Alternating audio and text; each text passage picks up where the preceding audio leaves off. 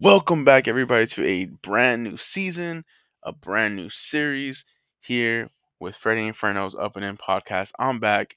Yes, y'all heard it right. I'm back. Uh, we hoping to put out one of these a week, maybe two, depending on how we're feeling, depending on what we want to talk about.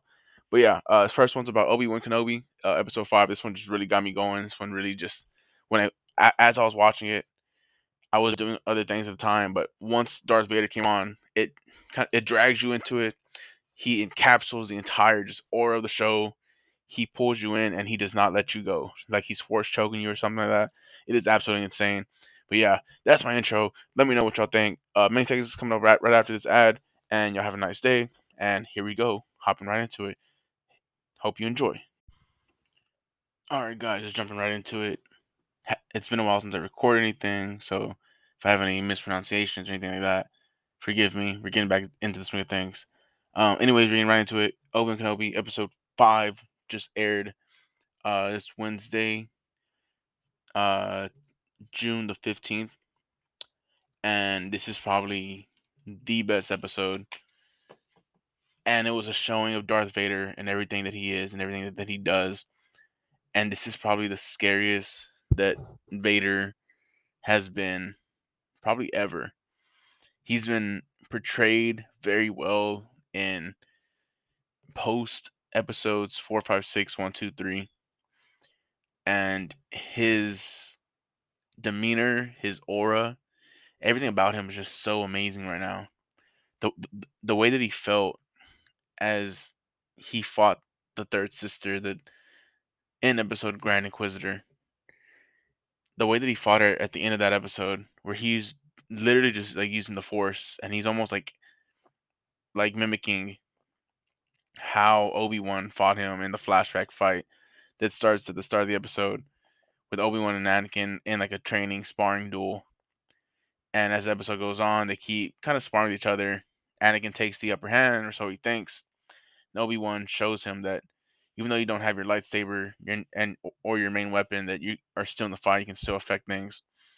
And the way that Vader just dominates the third sister, and the way that he's able to control the fight with only the Force and just using his instincts, it is it's absolutely terrifying, and the best thing that we've seen from Vader, probably ever since the since the Rogue One scene where he's going through the tunnel at the end of the movie, this is probably the best scene of Vader ever.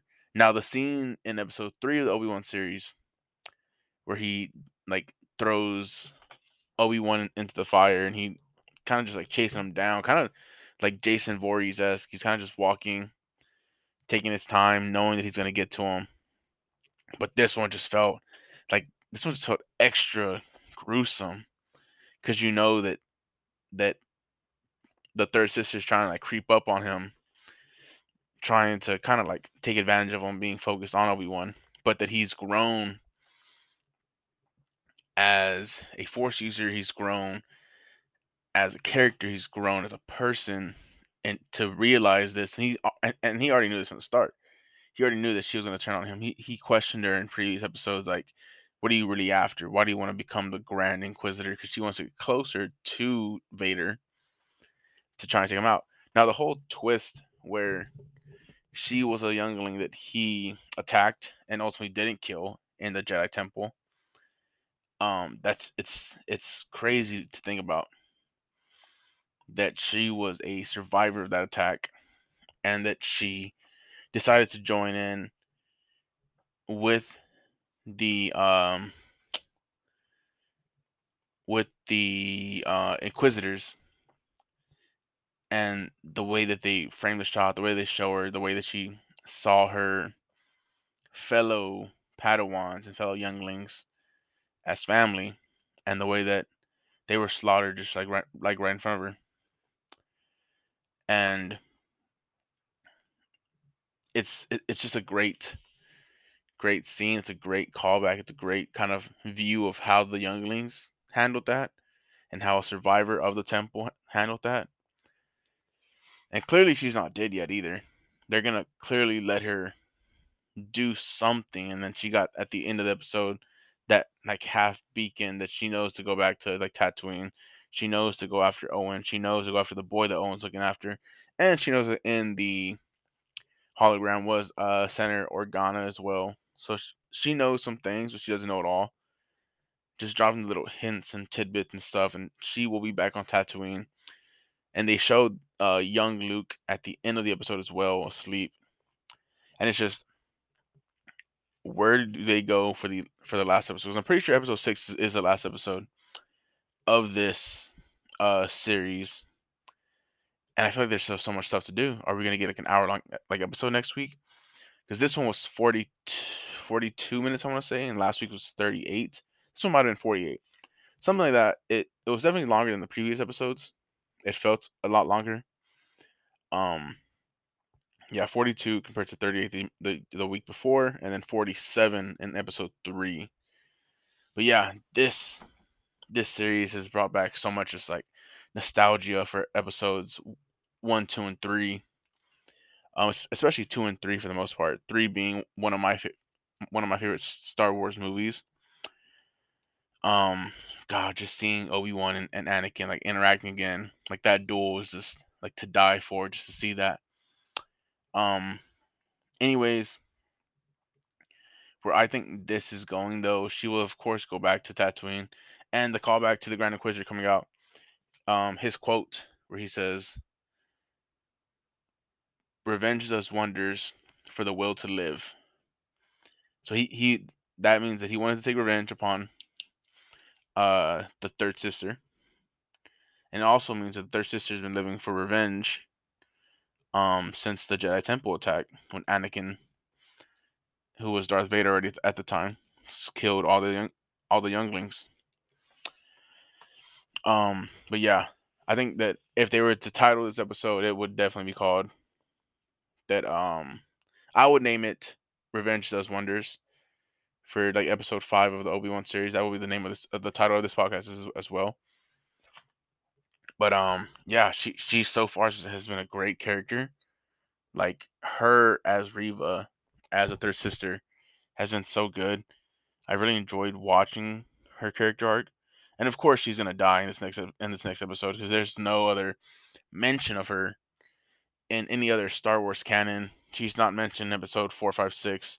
She's not mentioned in seven, eight, nine. She's not mentioned in in Rogue One, in um Solo. She's like there's a lot of stuff that she's not in, so clearly she will die here.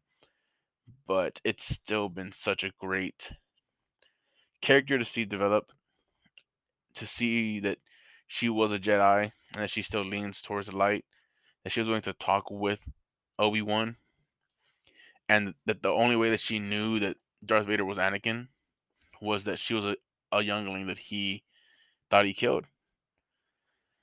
Um, it's terrifying seeing that scene of Darth Vader there at the end.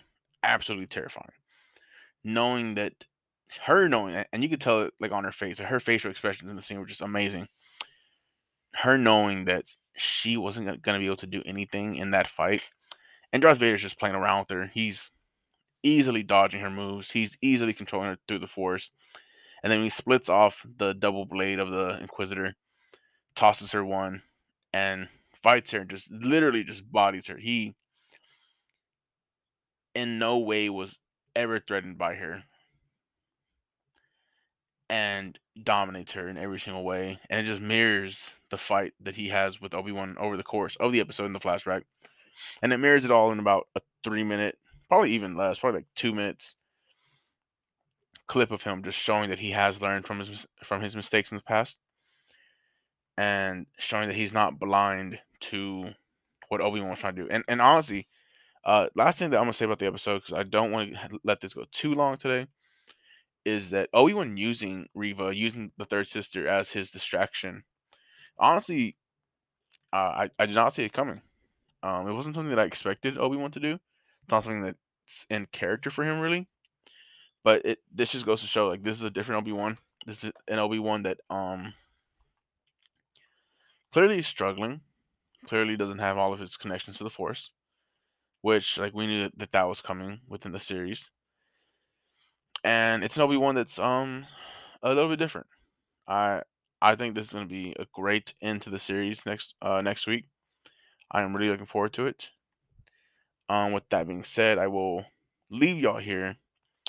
Um, Freddie Inferno's opening podcast. We're coming back, I guess. This is episode one of a new season, 2022. Here we are in June, halfway through, and we're gonna hop back on the podcast now. Uh, thank you for listening. If you have any other questions, concerns, comments, or if you have anything that you want to talk about, let me know on Twitter. I'm at Freddie Inferno on every major platform, including Twitter, Instagram, uh, YouTube, all kinds of things. Let me know.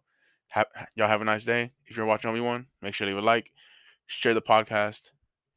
See ya.